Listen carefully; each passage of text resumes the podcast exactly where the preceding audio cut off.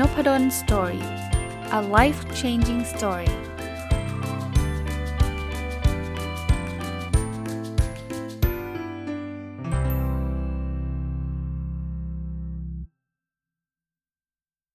สวัสดีครับ ยินดีต้อนรับเข้าสู่นพดล story พอดแคสต์นะครับ วันนี้มาเป็นตอนจบของการรีวิวหนังสือที่ชื่อว่า 100 เคล็ดลับความยกระดับความสุข ซึ่งแปลมาจากหนังสือที่ชื่อว่า 100 Simple Secrets of Happy People นะครับ เขียนโดยดรเดวิดนิเวน แล้วก็แปลโดยคุณอิสราราตราชูนะ ก็เป็นจะเรียกว่าเป็นสัปดาห์แห่งความสุขก็ได้นะคำว่าความสุขไม่ใช่อะไรนะ ความสุขคือเอามารีวิวหนังสือเรื่องเรื่องเกี่ยวกับความสุขทั้งสัปดาห์นะ เหตุผลก็อย่างที่เล่าให้ฟังนะครับ คือผมเห็นทั้งโซเชียลมีเดียทั้งสถานการณ์ของบ้านเมืองต่างๆ เนี่ยมันมันเต็มไปด้วยข่าวร้ายนะ เต็มไปด้วยสิ่งที่มันมันดูแล้วหดหู่ดูแล้วมันเครียดะนะครับไม่ไม่ว่าจะเป็นเรื่องโรคนะโควิด -19 ไม่ว่าจะเป็นเรื่องเศรษฐกิจนะครับ คนตกงานคนไม่มีงานทำนะครับ หรือว่าธุรกิจเจ๊งอะไรเงี้ยนะครับ ก็ก็เลยนึกถึงหนังสือเล่มนี้ที่ที่อ่านจบมาสักระยะหนึ่งแล้วล่ะ ก็เลยเอามาเล่าให้ฟังเผื่อท่านจะเอาเคล็ดลับบางเคล็ดลับที่ผมนำมารีวิวเนี่ยไปสร้างทำให้ท่านมีความสุขมากขึ้น หรือเอาเป็นว่ามีทุกน้อยลงก็ยังดีนะครับอะวันนี้จะมาต่อตอนที่ 81 ถึง 100 นะ 81 คือจงมีสติรู้ผิดรู้ชอบนะครับ ผมว่าคำว่าสติเนี่ยมันก็น่าจะเป็นคำที่อธิบายได้ทุกทุกเรื่องทุกอย่างนะนะครับบอกจากการวิจัยที่เกี่ยวข้องกับ ผู้ที่อยู่ในวัยบรรลุนิติภาวะเนี่ยเขาพบว่าทั้งมีความมีระเบียบวินยัย ความรอบคอบ และความรับผิดชอบต่อหน้าที่เนี่ยจะก่อให้เกิดผลลัพธ์เชิงบวกต่อความสุขถึง 18%เลยทีเดียวนะนั้นจะเกิดไอ้สิ่งพวกนี้ได้นะ ระเบียบวินยัยความรอบคอบความรับผิดชอบต่างๆเนี่ยมันก็ต้องมีสตินะต้องรู้ตัวเองนะครับ มาถึงข้อที่ 82 นะครับ อย่าเอาแต่กังวลถึงความขัดแย้งที่ไม่มีวันชนะนะครับ เขาบอกงี้เขาบอกว่าหลายคนเนี่ยเคยประสบปัญหาในการแบ่งเวลา เช่น เรื่องของงานกับเรื่องของครอบครัวใช่ปะ่ะไอ้งานก็อยากจะทำนะครอบครัวก็อยากจะมีเวลานะครับ คราวนี้เขาบอกว่ามีงานวิจัยพบว่าผู้ที่การจะให้เวลาแก่การทำงานและครอบครัวเพิ่มขึ้นเลยนะ คืออยากได้งานที่ดีขึ้น อยากที่จะให้เวลาครอบครัวเพิ่มขึ้น จะทำจะเอาทั้งสองทางเนี่ย กับมีความพึงพอใจในการทำงานและชีวิตครอบครัวน้อยลง แน่นอนครับ เพราะว่ามันเบิร์นเอาไงมันคืองานก็แบบอยากจะทำให้มันมากขึ้น ก็ต้องใช้เวลามากขึ้น ครอบครัวก็อยากจะอยู่มากขึ้นแล้วสุดท้ายเนี่ยเราอาจจะทำไม่ได้ดีสักอย่างนะครับในขณะเดียวกัน1ใน 4 ของผู้ที่ตระหนักว่าเวลาที่มีจำกัดของตัวนั้นเนี่ยเป็นปัญหาที่ยังไม่มีหนทางแก้ไข มักจะรู้สึกดีต่อตัวเองมากกว่าผู้ไม่สามารถตระหนักเช่นนี้ แปลว่าเราอาจจะต้องยอมรับนะว่าอย่างที่บอกนะครับ คือเวลาเรามีจำกัดนะครับ มันยังไม่ไม่ คือถ้าเกิดเพิ่มเวลาตรงงานเนี่ย ก็น่าน่าจะต้องเทรดออฟเวลาครอบครัวนะ เพิ่มเวลาครอบครัวเนี่ย ก็น่าจะต้องเทรดออฟเวลาของงานนะครับ ผมมองแบบนี้นะ อันนี้ผมต่อยอดให้ว่า จริงๆอะคาว่า work work life balance เนี่ย คนมักจะคิดว่ามันจะต้องเท่าๆกันนะ ผมคิดว่ามันอาจจะไม่จำเป็นต้องเท่ากันในทุกๆวันนะครับมีบางช่วงบางวันแน่นอนครับ เรื่องงานมันเป็น priority นะเราอาจจะต้องทุ่มเทกับงานสักนิดหนึ่งนะครับ กับครอบครัวอาจจะมีเวลาให้น้อยหน่อย แต่ว่าไม่ใช่ตลอดไปนะ บางช่วงบางวันเนี่ยเราก็ต้องจัดเวลาให้กับครอบครัวนะช่วงเวลาที่อาจจะงานน้อยหน่อยนะครับ เราก็ให้เวลากับครอบครัวมากหน่อย ผมแต่ผมเรียนแบบนี้นะครับ ส่วนใหญ่แล้วเนี่ยเวลางานจะกินเวลาครอบครัวซะส่วนใหญ่ เพราะฉะนั้นเนี่ยต้องต้องใส่ไว้ในปฏิทินเลย อย่างอย่างที่ผมผมทำ OKR ของผมเนี่ย ผมก็จะมีเวลาให้กับครอบครัวนับเป็นจำนวนวันเลยว่า ผมจะมีวันที่ให้กับครอบครัวเนี่ยจะประมาณสักกี่วันต่อสัปดาห์นะครับ กี่วันต่อปีนะแน่นอนมันไม่ได้ทุกวัน ผมไม่สามารถบอกได้ว่าทุกวันเสาร์ผมจะไม่รับงานนะครับ ก็ตอนนี้บางทีวันเสาร์ก็อาจจะต้องมีประชุมมีสอนมีอะไรบ้าง แต่ว่าก็ต้องตระหนักรู้ว่าเฮ้ย ถ้าเกิดคุณทำแบบนี้บ่อยๆเนี่ยคุณจะไม่มีเวลาให้กับครอบครัวเลยเนาะสำหรับคนที่ตอนนี้อาจจะเวลาว่างเยอะหน่อย ผมว่าเป็นเวลาที่ดีเลยนะ แทนที่ท่านจะว่างแล้วนั่งดู Netflix นั่งเล่น Facebook อย่างเดียว ว่างเนี่ยใช้สเปนไทม์กับครอบครัวให้เต็มที่นะครับถ้าถ้าท่านว่างนะ อย่างที่ผมบอก สมมุติว่าท่านแบบ ช่วงนี้ร้านปิดอะไรอย่างเงี้ยนะ ปกติท่านก็ต้องไปร้านก็ไม่ได้อยู่กับลูกนะเราร้านปิดเพราะว่าเขาล็อกดาวน์กันอยู่เนี่ย ท่านอาจจะใช้เวลานะนะคุยกับลูกนะครับ อยู่กับครอบครัวให้มากขึ้นอย่างเงี้ยก็ได้ก็ได้นะครับ ข้อที่ 83 ครับ มีความสุขกับสิ่งธรรมดาครับ เขามีงานวิจัยที่กระทำกับคนจำนวน 13,000 คนนะ พบว่า 96%ของกลุ่มตัวอย่างได้ประเมินความพึงพอใจของเขาไม่สูงเกินคำว่าค่อนข้างเป็นไปในเชิงบวกนะครับ แปลว่าก็คนคนไม่ค่อยได้พอใจสักเท่าไหร่เนาะซึ่งชีวิตที่น่าพึงพอใจนั้นไม่ใช่ชีวิตที่สุดตรง แต่เป็นชีวิตที่มั่นคง และให้ความรู้สึกเชิงบวก คือบางทีเนี่ยเราเราอาจจะรู้สึกว่าเราจะพอใจได้เมื่อเรามีบ้านใหม่ เมื่อเรามีรถใหม่ เมื่อเราได้ขึ้นเงินเดือน หรือเมื่อเราได้เป็นได้ขึ้นตำแหน่งสูงๆอย่างเงี้ย แต่ผมบอกได้เลยนะครับว่าถ้าเกิดเราผูกความพึงพอใจของเราเนี่ยไว้กับเหตุการณ์เหล่านั้นเนี่ยมันจะมีความพึงพอใจค่อนข้างน้อยแหละเพราะว่าเหตุการณ์แบบนั้นเนี่ยมันไม่ได้เกิดขึ้นบ่อยๆไงถ้าบอกว่าเราจะต้องแฮปปี้เมื่อเรามีบ้านใหม่เนี่ยโหเมื่อไหร่จะมีบ้านใหม่อะครับใช่ไหมชีวิตคนเราจะมีบ้านใหม่ได้สักกี่กี่ครั้งเชียวถูกไหมจะต้องมีรถใหม่นี่ก็อีกอีกอย่างอย่างเฉลี่ยก็หลายปีอะห้าหกปีอะใช่ไหม คนผมก็ไม่รู้นะว่าค่าเฉลี่ยตอนนี้เขาเปลี่ยนรถกันบ่อยแค่ไหนนะ บางคนเป็น 10 ปีก็มีนะ แต่ว่าถ้าเราแบบผูกติดกับสิ่งที่มันเกิดขึ้นในชีวิตประจำวันนะ แค่ตอนเช้าตื่นมามีข้าวกินอร่อยๆนะครับ ซึ่งไม่ได้แปลว่าต้องแพงนะครับ กินกาแฟสักแก้วหนึ่งได้อ่านหนังสือ ได้ทำสิ่งที่ตัวเองรัก ได้รดน้ำต้นไม้ ได้เลี้ยงสุนัข เลี้ยงแมว พวกเนี้ยถ้าเราโยงกับความสุขของเราได้นะ มันเป็นความสุขกับสิ่งที่ธรรมดาแหละ แต่ว่า เราจะมีความสุขได้ทุกวันนะครับ ข้อที่ 84 นะครับ จงมุ่งความสนใจไปที่ความหวังไม่ใช่ที่สดศกกนาฏกรรมของโลกใบนี้นะครับ เขาบอกงี้ ชาวอเมริกันนะ9ใน 10 เลย จะรู้สึกไม่สบายใจและวิตกกังวลเกี่ยวกับแง่มุมต่างๆ ของโลกสังคม และความแตกต่าง ระหว่างบุคคลที่มีความสุขมากกว่า และบุคคลที่มีความสุขน้อยกว่า ก็คือ วิธีที่เขาจัดการกับความไม่สบายใจของตนเอง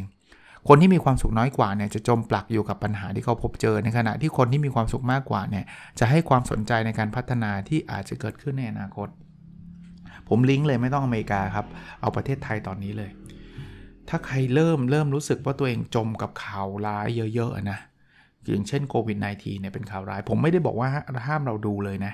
ดูเพื่อเป็นประโยชน์ เพื่อเป็น information เพื่อจะได้รักษาระวังตัวเองอันนี้ดี แต่ถ้าเกิดแบบ ตั้งแต่เช้าเลย หยิบมือถือขึ้นมา6โมงเช้าตื่นมาอ่าน ข่าวข่าวร้ายแบบนี้ตลอดจนกระทั่งจะเข้านอนเลยอันเนี้ยผมผมค่อนข้างมั่นใจเลยว่ามันจะทำให้เราเครียด โดยไม่ดูบางคนบอกไม่เครียดหรอกสนุก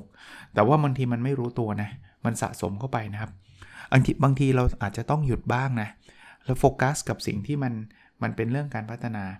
โฟกัสกับสิ่งอะถ้าอยากจะอ่านข่าวโควิดเนี่ยโฟกัสกับข่าวดีๆของโควิดบ้าง เช่นเมื่อวานนะ ผมอ่านข่าวอันนึงก็รู้สึกใจชื้นมาว่า เอ้ย มันมีแนวโน้มว่าจะมีคนกำลังหาวิธีการในการสร้างยารักษาโรคโควิด คือโอเคแหละวัคซีนก็เป็นเรื่องหนึ่งถ้าปันป้องกันได้ไม่ติดโรคก็ดี แต่ถ้าเกิดสมมุติมันมีคนทำยาเม็ดขึ้นมาเม็ดหนึ่งที่แบบเหมือนยาพาราที่เวลาปวดหัวแล้วกินแล้วหายอะโควิด อาจจะติดก็ไม่เป็นไรนะ ติดก็ก็ก็ไปหาคุณหมอคุณหมอก็บอกเอายาไปกิน กินแล้วหายอย่างเงี้ยเราก็ไม่จำเป็นต้องกลัวมันมากมาย คือคือไม่ติดก็ดี แต่ว่าถ้าติดแล้วมันหายมันก็มันก็เหมือน เหมือนอะไรดีล่ะ เหมือนโรคหวัดทั่วไปอะที่เราก็เป็นอะแล้วเราก็กินยาแล้วมันก็หายอะนะหรือว่าเออ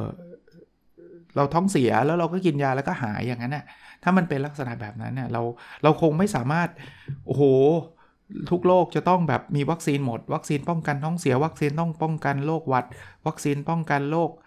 โรคอะไรต่างๆ หมดเลยใช่ไหม คือบางทีเชื้อโรคมันก็อยู่ทั่วไปอะนะ แต่ว่าถ้ามันไม่ได้ซีเรียสเป็นแล้วหายเนี่ยเราก็จะรู้สึกดี อันนี้ผมผมยกตัวอย่างว่า เออพอเราอ่านข่าวอย่างนี้ใจมันชื้นขึ้น เราเห็นต่างประเทศที่เขาเปิดประเทศแล้ว เออกลับมาชีวิต normal แน่นอนเรายังไม่ได้เป็นถึงจุดนั้นนะนะ เราก็ต้องระมัดระวังตัวใช่ แต่ว่าก็แสดงว่าโลกมันมีทางออกแล้วไง มันไม่ใช่เป็นแบบอยู่ในภาวะดำมืดที่แบบ เฮ้ย มันยังไม่มีใครหาทางออกได้เลยอะนะครับ นี่เราก็เห็นแล้วเขาเปิดประเทศเขาดูบอลกันเต็มไปหมดเลย เขาก็ใช้ชีวิตอย่างปกติแล้วนะครับ ผมว่าก็จะเป็นอะไรที่ที่ทำให้เราจิตใจดีขึ้นนะครับ อันนี้อันนี้มุมหนึ่งนะก็ลองดูนะครับ ข้อที่ 85 ครับ หางานอดิเรกโอ้ข้อนี้สำคัญนะครับเขาบอกว่าคนในวัยบรรลุนิติภาวะนับพันคน พบว่าผู้ที่มีงานอดิเรกจะประเมินชีวิตของเขาในอยู่ในเกณฑ์ดีกว่าบุคคลอื่นถึง 6%นะครับ ผมแนะนำลองหาดูครับงานอดิเรกไม่จำเป็นต้องเป็นของที่มันฟุ่มเฟือยด้วย บางคนบอกเฮ้ยผมไม่มีเงิน ผมไม่สามารถจะมีงานอดิเรกได้โอ้โหไม่จำเป็นนะครับแค่แค่เล่นกีฬาก็เป็นงานอดิเรกแล้ว วิ่งก็เป็นงานอดิเรกแล้วไม่ต้องใช้เงินเลยนะคนไม่ชอบวิ่งนะอ่านหนังสือก็เป็นงานอดิเรกอย่างผมเนี่ยงานอดิเรกหลักก็คืออ่านอ่านหนังสือ แล้วทำให้ผมต่อยอดมาทำพอดแคสต์ซึ่งผม treat podcast ผมเป็น another hobby เลยนะ เป็นงานอดิเรกอีกอย่างหนึ่งซึ่งมัน relate กับการอ่านหนังสืออ่านเป็นการเอาเข้ามา พูดจากผ่านผ่านพอดแคสต์เป็นการเอาออกไป ซึ่งอย่างเงี้ยผมผมก็รู้สึก happy นะ เดี๋ยวนี้เนี่ยอัดพอดแคสต์เนี่ยวันละตอนวันละตอนวันละตอนเพราะอะไรรู้ปะ่ะเพราะอยากกระจายงานอดิเรกให้ทำทุกวัน ผมไม่ได้อัดพอดแคสต์แบบทีเดียว 5 ตอนแล้วก็อัดวันเดียว เพราะว่าผมชอบทำอะ่ะคือคือจริง ๆ ไม่ได้แปลว่าไม่เคยทำนะครับ หรือว่าคนที่ทำแบบนี้ผิดนะ ไม่ได้บอกแบบนั้นเลยนะครับ แต่ว่า ถ้าผมจะทำส่วนใหญ่จะเป็นแบบอาทิตย์หน้าต้องไปต่างประเทศ อาทิตย์หน้าต้องไปต่างจังหวัด ซึ่งเดี๋ยวนี้ก็ไม่ได้ไปนะ ถ้าอย่างนั้นนะผมจะอัดอัดเตรียมไว้ใช่นะหรือบางคนเขาไม่มีเวลานะแต่เขาต้องการทำพอดแคสต์ให้มันสม่ำเสมอ เขาจะอัดเตรียมไว้ก็ไม่ได้ผิดอะไรนะ แต่ว่าตอนนี้ผมมีทางเลือกนะจะอัดเตรียมไว้ก็ได้ เวลาพอมีนะบางวันก็พอมีเวลาจะอัดมันเดียว 5 ตอน ผมก็คิดว่าผมอัดได้แต่ว่าเฮ้ยผมกระจายดีกว่า ใช้เวลาวันละประมาณ ถ้านับเฉพาะช่วงอัดเนี่ยประมาณสัก 45 นาทีถึง 1 ชั่วโมงเนี่ยนะครับ คืออัดประมาณสักครึ่งชั่วโมง แล้วก็เผยแพร่อีกประมาณสักครึ่งชั่วโมงทำไฟล์อะไรพวกเนี้ย เออ ก็ก็ทำให้จิตใจเราดีขึ้นนะนะะมาดูต่อนะครับ ข้อที่ 86 นะครับ การริษยาในความสัมพันธ์ของผู้อื่นมิได้ก่อให้เกิดประโยชน์ใด ๆนะครับ แน่นอนนะครับ คือเรามัวแต่อิจฉาริษยาเขาว่ามันจะไม่มีความสุขหรอกจิตใจมันจะร้อนครับ มันจะรุ่มร้อนมันจะรู้สึกไม่ดีเวลาคนอื่นเขาได้ได้รับสิ่งดีๆ อย่างเงี้ยเขามีงานวิจัยกระทำกับคนที่บรรลุนิติภาวะกว่า 8,000 คนเนี่ยนักวิจัยได้ระบุว่าปัจจัยที่ส่งผลต่อความสุขนั้นมีมากกว่าร้อยปัจจัยนะแต่ปัจจัยที่ส่งผลเชิงลบมากที่สุด คือการเปรียบเทียบที่แสดงในถึงความล้มเหลวในความสัมพันธ์ จะทำให้ความสุขลดลงถึง 26% เพื่อนเราได้รับการโปรโมทเรารู้สึกอิจฉา เฮ้ยทำไมมันตอนเรียนแม่งเรียนสู้เราไม่ได้ทำไมตอนนี้มันไปไกลกว่าเราอิจฉาเฉย ซึ่งจริงการที่ที่คุณเห็นเพื่อนได้รับการโปรโมทเนี่ยมันเป็นสิ่งที่ดีสำหรับเพื่อนเรานะ เราน่าจะมีความสุข ผมเคยพูดไว้ตอนหนึ่งว่า ถ้าเราสามารถมีความสุขกับความสำเร็จของคนอื่น ๆ ได้เท่ากับเรามีความสุขกับความสำเร็จของตัวเราเองนะ ชีวิตเราจะมีความสุขง่ายขึ้นเยอะ ราะว่าถ้าเราจะบอกว่าเราต้องโปรโมทเราถึงมีความสุขเนี่ยโอ้โหนานๆทีเลย 3 ปี 5 ปีอาจจะมีความสุขทีนึง แต่ถ้าเราเห็นคนอื่นๆ เขาได้รับโปรโมทแล้วเรามีความสุขได้เทียบเท่ากับเราได้รับโปรโมทนะเราอาจจะมีความสุขได้ทุกวันเลย เพราะว่าเพื่อนเราคนรอบข้างคนที่รู้จักเราจะได้ข่าวเขาเรื่อยๆใน Facebook เห็นแล้วมีความสุข เดี๋ยวนี้ผมจะชอบอ่าน Facebook แล้วก็มักจะเข้าไปแสดงความยินดีนะเวลาเขาโพสสิ่งดีๆ เช่น มีลูกอย่างเงี้ยผมก็บอกยินดีด้วยนะครับพอเขามีความสุขผมก็มีความสุขด้วยนะเป็นลูกศิษย์บ้าง เป็นคนรู้จักบ้างนะหรือบางคนได้รับรางวัล ได้รับการโปรโมทที่เขาภูมิใจเขามาโพสผมก็จะเข้าไปแสดงความยินดี เหตุเหตุผลอันหนึ่งก็แน่นอนผมยินดีกับเขาจริง ๆ อีกเหตุผลหนึ่งผมว่า เออ ผมรู้สึกจิตใจมันมันเบาอะมันมันมีความสุขมากขึ้นนะครับ ก็ทดลองดูนะครับ ข้อที่ 87 ครับ ให้เวลาตนเองได้ปรับตัวเข้ากับความเปลี่ยนแปลงครับ คือเวลาเราเกิดการเปลี่ยนแปลงเนี่ยมันบางทีมันไม่ใช่ว่ามันจะง่ายนะเอาผมผมยกตัวอย่างเรื่องแต่งงานนะแต่งงานเนี่ยแต่ก่อนเนี่ยเราเป็นแฟนกันบางคนอาจจะเป็นแฟนกันมาแบบเกือบ10 ปีนะแต่มันจะไม่เหมือนกันนะครับ ระหว่างการเป็นแฟนกันกับการการแต่งงานกัน นี่พูดในฐานะของคนที่แต่งงานแล้วนะคือไม่ได้แปลว่ามันจะแย่ลงหรือมันจะมันจะอะไรหรอกประเด็นคือมันจะไม่เหมือนเดิมครับ คือคนที่ไม่เคยอยู่ด้วยกัน 24 ชั่วโมง มาอยู่ด้วยกัน 24 ชั่วโมงเนี่ยเราต้องเราต้องการการปรับตัวครับ เพราะฉะนั้นเนี่ยเขาไม่ได้มีงานวิจัยนะครับเขาบอกว่าการวิจัยเกี่ยวกับคู่สมรสใหม่เนี่ยคู่สมรสที่ยอมรับในความยากลำบากในสภาพสภาพสถานภาพใหม่ จะรู้สึกดีกับคู่สมรสตนเอง มากกว่าผู้ที่พยายามปกปิดความยากลำบากอันเกิดขึ้นจากการเปลี่ยนแปลงถึง 1.5 เท่าบางทีเราต้องยอมรับว่าเขาไม่เหมือนเราครับนะภรรยาเราเนี่ยจะคิดบางอย่างไม่เหมือนเรา อย่างอย่างภรรยาผมเนี่ยแอบ นินทาออกอากาศนะ แต่คิดว่าไม่ได้ฟังหรอกนะเขาก็จะมีความเป็นระเบียบมากกว่าผมเพราะนั้นเนี่ยย่างย่างผมผมล้างจานแล้วคว่ำจานแล้วจานมันแบบน้ำมันหยดอะ่ะเขาก็จะบอกว่าเนี่ยถ้าความแบบนี้มันหยดต้องความอีกแบบหนึ่งอย่างเงี้ยมันเล็กๆน้อยๆแต่ถ้าเรายอมรับเรารู้สึกว่าเออก็เขาเป็นคนที่มีความระเบียบกว่าเราอะ ผมว่าพอเรายอมรับเปิดเผย พูดคุยปรับปรับตัวกัน มันก็จบนะผมก็จะพยายามคว้าให้มันดีขึ้น แค่นั้นเองนะครับภรรยาผมแน่นอนครับเขาก็คงงุนหงิดกับผมเหมือนกันว่าจะไม่ความจำความอย่างนี้วะเพราะว่าเขาก็เขาก็ความเป็นแบบแบบที่เขาควรจะทำมาตลอดแต่วันหนึ่งต้องอยู่กับผู้ชายคนหนึ่งที่ความจานอีกแบบหนึ่งนึกออกไหมเพราะนั้นก็ก็ถ้าเรามองเรื่องนี้เป็นเรื่องปกตินะ เรายอมรับการเปลี่ยนแปลงนะ แล้วก็แลกเปลี่ยนกันแบบนี้ความสุขเราก็เพิ่มขึ้นเท่านั้นเองครับ แต่ถ้าเราไม่ยอมรับว่าทำไมทำไมทำไมต้องคว้าแบบนี้ด้วย เป็นเป็นประเด็นซึ่งมันเป็นประเด็นเล็กเล็กจิ๋วแต่เชื่อไหมฮะไอ้เรื่องเล็กจิ๋วเนี่ยหลายหลายเรื่องเลยนะที่ทำให้ครอบครัวหลายครอบครัวมีปัญหา เรื่องที่มันไม่เป็นเรื่องอะที่เราคิดว่ามันไม่เป็นเรื่องแต่มันจะเป็นเรื่องนะครับ อันเนี้ยคือปรับตัวครับปรับตัวเข้าการเปลี่ยนแปลงแล้วมันไม่ได้แค่สามีภรรยานะการทำงานการเปลี่ยนสถานที่ทำงานเปลี่ยนบทบาทเปลี่ยนอะไรเยอะแยะเลยครับเข้าโรงเรียนใหม่เข้ามหาวิทยาลัยใหม่ เราจะเจอการเปลี่ยนแปลงแบบนี้ต้องต้องให้เวลาตัวเองนิดนึงนะ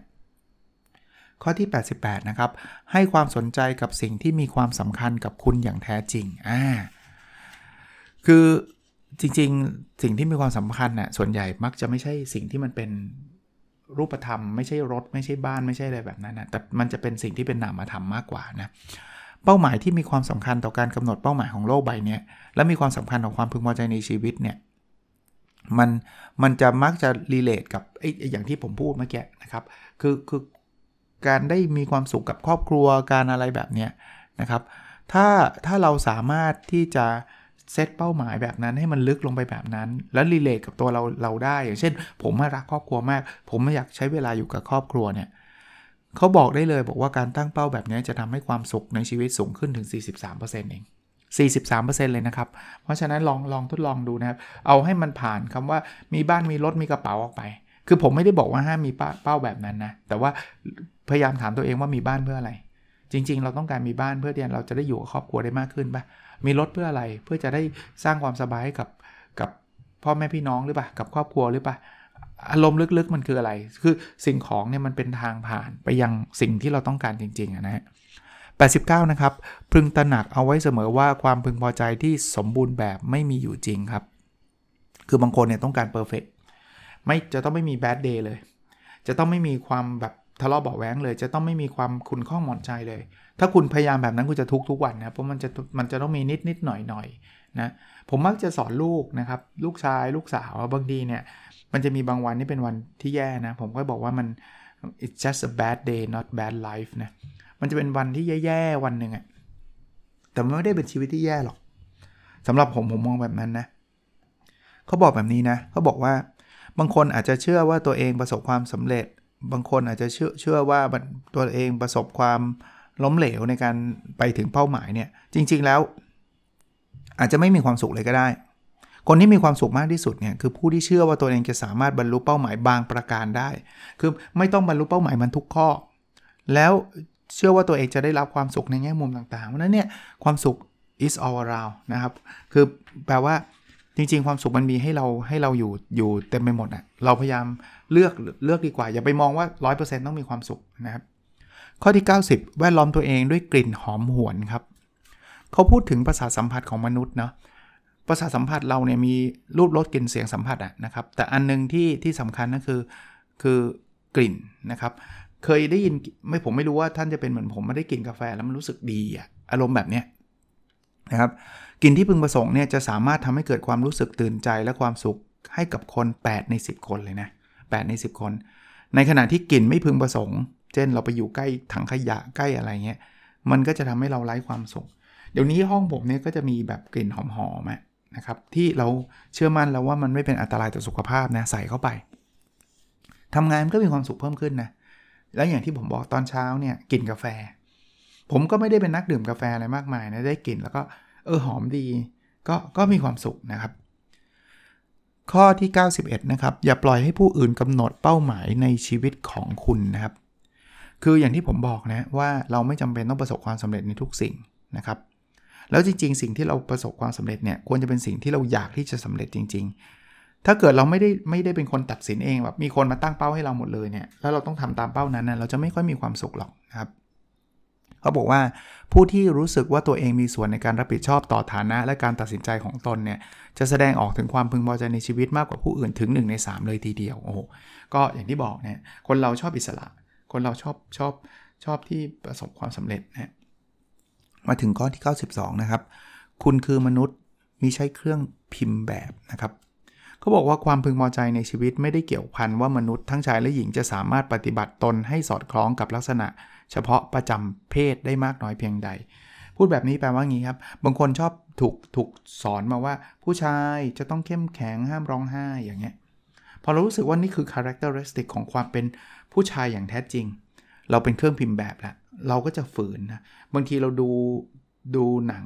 มันเศร้าแต่ฉันร้องไม่ได้ไว้ฉันต้องแอคแอคแอคว่าฉันแข็งแกร่ง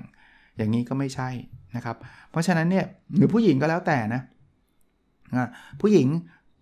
มีคุณลักษณะสติกว่าจะต้องเรียบร้อยเป็นภาพพับไว้อาจจะไม่ใช่นะ ก็เราไม่เรียบร้อยอะ่ะเราเราเรามีความรู้สึกอีกแบบหนึ่งอะ่ะถ้าเราไปฝืนนะครับความพึงพอใจในชีวิตเราก็ลดต่ำลงนะข้อที่ 93 ครับตระหนักรู้ว่าสิ่งใดที่ทำให้เรามีความสุขและเศร้าโศกนะครับ คือให้เรารู้ว่าตัวนี้เราชอบอันนี้เราไม่ชอบนะเขาบอกผู้ที่ไม่สามารถเอาชนะความรู้สึกขุนขุนเคืองที่เกิดขึ้นกับชีวิตของพวกเขาได้อย่างรวดเร็วนั้น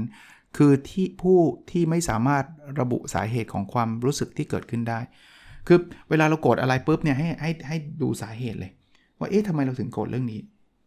บางทีเนี่ยสาเหตุมันไปลึกนะ เช่น บางทีเราหงุดหงิดกับคำพูดบางคำพูด ซึ่งจริงเราไม่ควรหงุดหงิดเลย จริง ๆ ลึกๆคืออะไรไหมอดนอนพอหงดอดนอนแล้วแบบมันหงุดหงิดง่ายไงบางทีหิว อย่างนี้เราจะพบสาเหตุนะครับ พอสาเหตุเราก็แก้ปัญหานะ ถ้าอดนอนก็นอนให้มันมากขึ้นนะครับ ข้อที่ 94 ข้อนี้อยากอยากเน้นย้ำเลยครับ จงเป็นผู้รักการอ่านเขาบอกการอ่านมีความสัมพันธ์กับจิตใจครับ อีกทั้งการอ่านจะทำให้เราบริหารความจำและจินตนาการ ซึ่งการทำเช่นนี้จะนำมาซึ่งความสุข เหมือนกับการคิดเชิงบวก ผู้ที่อ่านหนังสือเป็นประจำจะแสดงออกถึงความพึงพอใจในชีวิตประจำวันเพิ่มขึ้น 8%ผมดีใจ ที่ผมได้มีโอกาสได้อ่านแล้วเรานอกจากอ่านแล้วได้มาพูดให้ท่านฟังเลย แต่ผมอยากกระตุ้นให้ทุกท่านเลยนะ ท่านลองหาหนังสืออ่านครับ ถ้าท่านไม่มีปัญหาใด ๆ ท่านอาจจะเลือกหนังสือที่แบบท่านอ่านแล้วมีความสุขอะการ์ตูนก็ได้ครับ เอางี้ ปัจจุบันผมยังอ่านการ์ตูนเลยนะ ชอบชอบอ่านก็อ่านครับ หรืออนิยายครับอ่านเลยครับ หรืออะไรก็ได้ที่มันมันมันมีความสุข แต่สำหรับท่านที่โอ้โห ตอนนี้มันมีทุกข์อะมันมันไม่มีอารมณ์จะอ่านเรื่องพวกนั้น เลือกอย่างนี้ฮะท่านมีทุกเรื่องอะไร ท่านหาหนังสือที่มันแก้ปัญหาเรื่องนั้นมาอ่าน ผมผมเชื่อเลยว่าท่านจะท่านจะมีความสนใจ สมมติท่านมีทุกเรื่องหางานทำไม่ได้มันจะมีหนังสือวิธีการสมัครงาน ที่จะได้ผลยิบมาอ่านเลยครับ แล้วทดลองทำนะท่านมีทุกเรื่องของออการเลี้ยงลูกหยิบหนังสือเลี้ยงลูกมาอ่านว่าเลี้ยงลูกยังไง ท่านมีทุกเรื่องรายได้ไม่เข้าหยิบหาหนังสือเรื่องการจัดการการเงิน ส่วนบุคคลมาอ่าน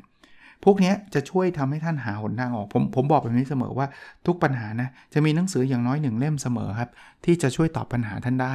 ส่วนตัวทำแบบนี้ประจำครับ บางทีเนี่ยผมก็มีเรื่องกังวลใจเรื่องอะไรเนี่ย ผมก็ซื้อหนังสือหยิบมาอ่านนะครับ ข้อที่ 95 ครับ เราต่างปรารถนาจะเป็นที่ต้องการครับเขาบอกงี้เขาบอกว่าจากการวิจัยเชิงทดลองชิ้นหนึ่งเนี่ยพบว่าความสุขนั้น มีความสัมพันธ์เกี่ยวกับพฤติการการช่วยเหลือ เพราะการช่วยเหลือผู้อื่นทำให้เราได้สร้างสายสัมพันธ์เชิงบวกกับผู้อื่น อีกทั้งยังช่วยปรับปรุงภาพลักษณ์ของเราให้ดีขึ้นอีกด้วย ซึ่งผู้ที่มีโอกาสช่วยเหลือคนอื่น จะรู้สึกดีต่อตัวเองมากขึ้นถึง 11%นะ เพราะนั้นอยากจะมีความสุขช่วยคนอื่นเยอะๆครับ ยุคนี้เหมือนกันนะครับ ขอขอต่อยอดไปว่า เรามีโอกาสช่วยได้เยอะด้วย เพราะว่าตอนนี้มีแต่คนขอร้องให้เราช่วยเนาะ เราเห็นเตียงขาดในใน โรงพยาบาลขอรับบริจาคเพื่อนๆ มีปัญหาทางการเงินโน่นนี่นั่น ผมเนี่ยเท่าช่วยเท่าที่ช่วยได้เลยนะ คือบางทีก็บริจาคผ่านลิงก์ผ่านอะไรไปอะไรเงี้ย เพราะฉะนั้นเนี่ยมันมันไม่ยากอะครับนะครับแต่ก็แน่นอนบางคนบอกก็ผมไม่มีเงินบริจาคเราช่วยในมุมอื่นก็ได้ หรือแม้กระทั่งช่วยแชร์ก็ได้ เราเราเจอคนทุกยากเนี่ยเราอาจจะยังไม่มีกำลังแต่เราช่วยแชร์ให้นะครับ ลักษณะแบบนั้น 96 ครับ รู้จักที่จะพูดว่าแล้วไงล่ะนะครับเขาบอกความพึงพอใจในชีวิตนั้นเกี่ยวพันกับประสบการณ์ที่เรามีร่วมกับครอบครัวและมิตรสหาย เก่าคือผู้ที่มีส่วนร่วมในชีวิตของอีกฝ่ายอย่างสม่ำเสมอนะครับแต่ความพึงพอใจในชีวิตของเราไม่มีความเกี่ยวพันกับคนที่เข้ามาคุยแบบไม่สม่ำเสมอคุยสั้น ๆ แปลว่าเราอยากจะมีความสุขนะ เราควรจะลิงก์กับคนที่ที่ มีความสัมพันธ์ระยะยาวอะไม่ใช่ว่ากับกับบางคนที่คุยกัน 5 นาที 10 นาทีไม่ใช่แบบนั้นนะครับเพราะนั้นพยายามพยายามมองแบบนั้นนะครับมองแบบนั้น แล้วก็อย่าไปเปรียบเทียบอย่างที่เมื่อกี้เล่าให้ฟังนะข้อที่ 97 นะครับ มีเป้าหมายในชีวิตนะครับเขาบอกมีการศึกษาวิจัยเกี่ยวกับนักศึกษาในวิทยาลัยนะครับ ซึ่งการเปรียบเทียบนักศึกษาที่มีความสุขกับชีวิตนะครับกับและการศึกษาเล่าเรียนของนักศึกษาที่ไม่มีความสุขกับ สิ่งแวดล้อมเนี่ยพบว่าความแตกต่าง ระหว่างคนที่มีความสุขกับคนไม่มีความสุขเนี่ยคือความรู้สึกของการมีเป้าหมายในชีวิต คนที่ทำอะไรที่มันมีเป้าหมายในชีวิตเนี่ยจะมีความสุขมากถึง 2 เท่านะครับ ก็ง่ายๆครับลองตั้งดูครับ ซึ่งบางคนก็บอกตั้งแล้วนึกไม่ออก ก็ยังดีกว่าไม่ได้ลองอะไรเลยครับ ค่อยๆคิด ค่อยๆทำผมผมถึงพยายามแนะนำลอง OKR ซึ่งหลายคนนะตอบผมกลับมานะมี inbox กลับมาว่าอาจารย์ใช้แล้วผมชอบมากเลยใช้แล้ว work มากเลย หรือไม่ต้อง OKR ก็ได้ทำอะไรก็ได้ที่ทำให้ท่านมีเป้าหมายในชีวิตเนี่ยนะครับ ก็ก็ลองดูครับ มันก็ไม่มีอะไรเสียหายครับ ถ้าตั้งแล้วบอกไม่เห็นเปลี่ยนเลย ก็ก็เหมือนไม่ได้ตั้งแหละ ไม่ได้ตั้งมันก็เป็นแบบเดิมนั่นแหละนะครับ โอเคนะครับ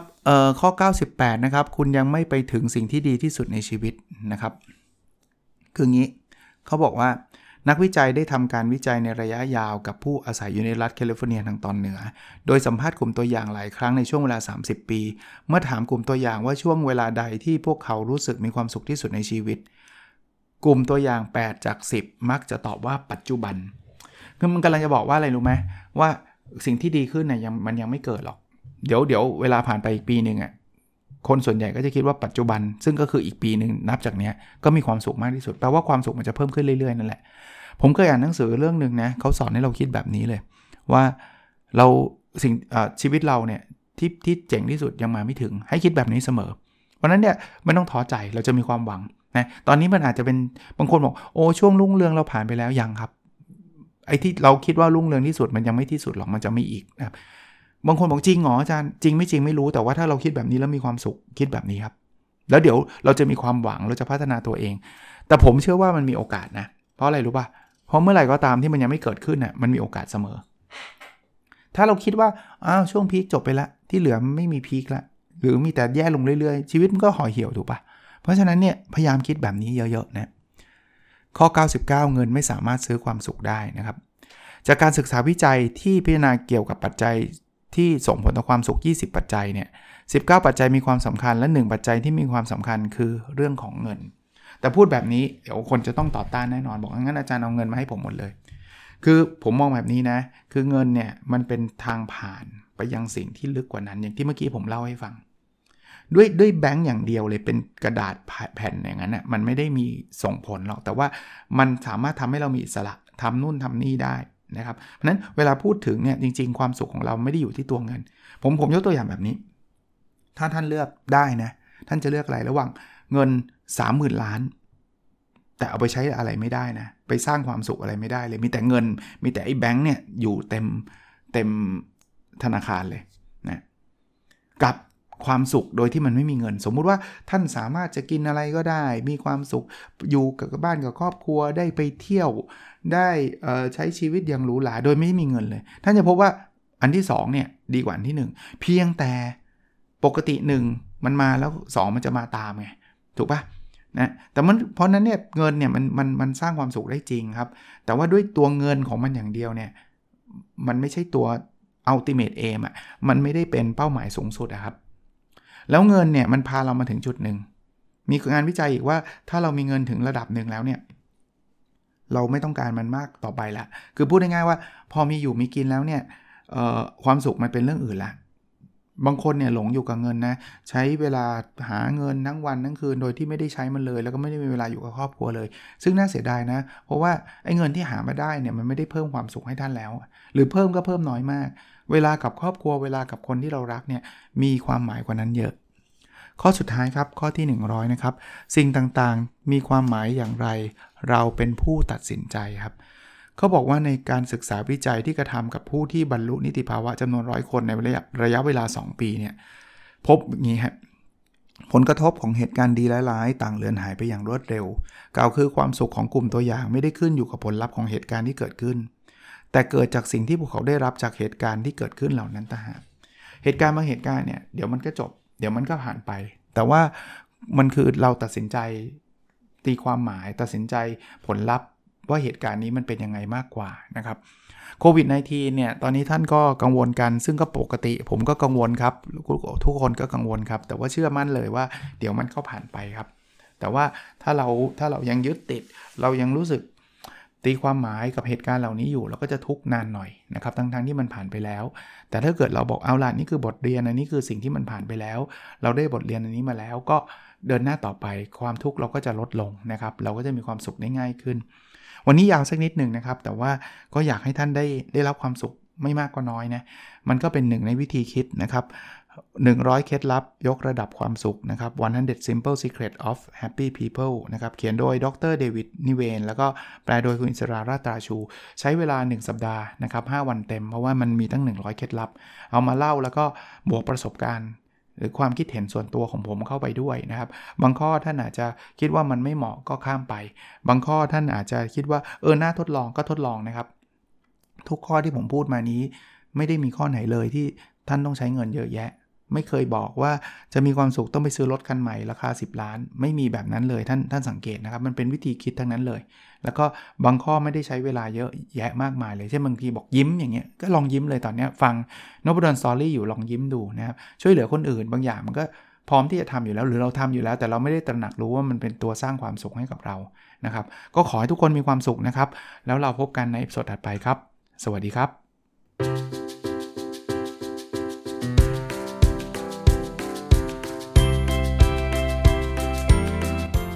n o p a d o n Story a life changing story